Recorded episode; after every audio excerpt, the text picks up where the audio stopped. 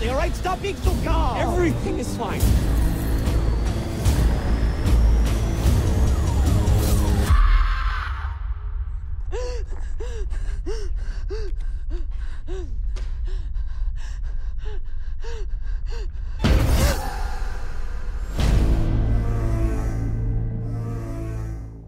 Hey, Dave, Jeff in Vegas. How you doing, buddy? Good. How are you? I'm doing great. It's such a thrill to talk to you, man. Back at you. Thanks for having me. You know, I read that your first job was in a video store. And when I graduated from high school in 1985, I'm dating myself, I started with one video store. And by 1991, I had five.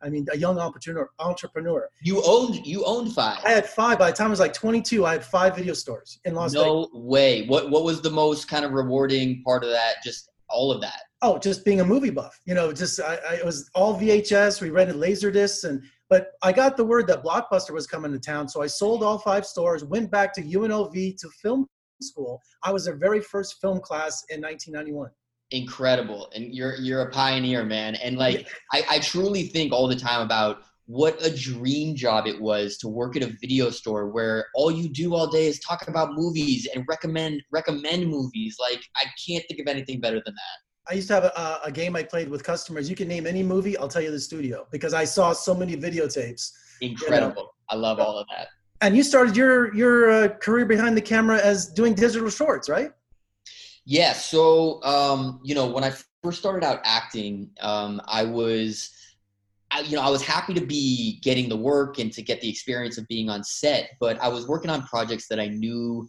were not good. And so I was telling my friends and family, like, don't go see this project that I'm in.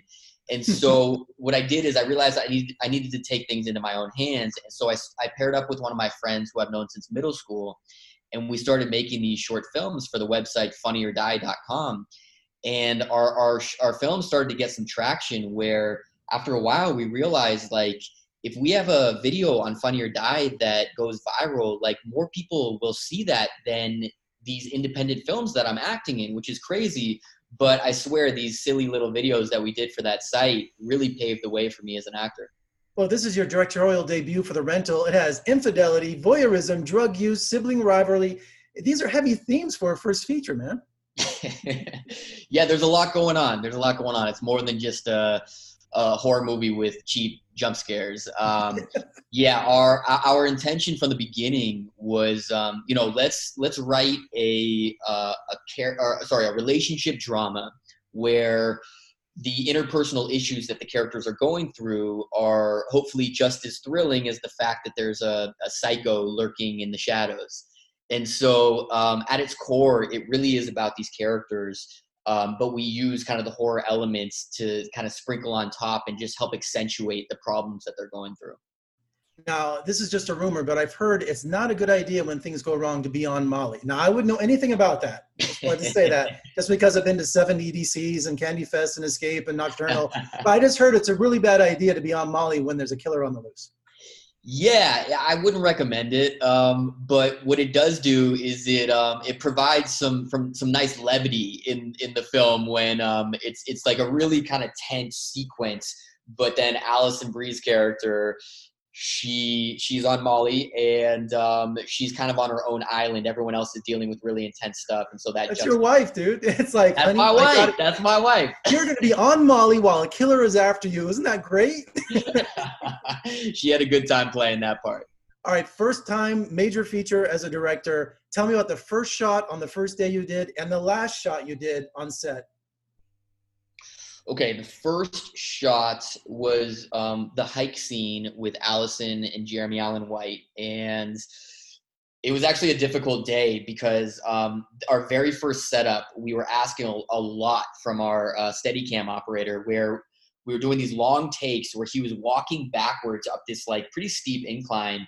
And uh, after a bunch of long takes, uh, he got a little uh, lightheaded and threw up. And I only say this and, and like because he's the greatest, and I don't think he would mind me saying this. And he is so talented. Um, and right after he threw up, he got right back up and did a few more takes. So that was the first day.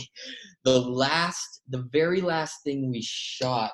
Uh, oh, was um, some stuff in the woods um, that I can't even really get too specific on because it will give away some stuff. But um, it was a really um, another very tough day, and we were fighting the light because it was an it was a night shoot, and I remember at lunchtime we were like, we're not going to get this. There's no way. we have done so well up until this point. We're not going to get these final shots, and we got the last shot like as the sun started to peak up, and yeah.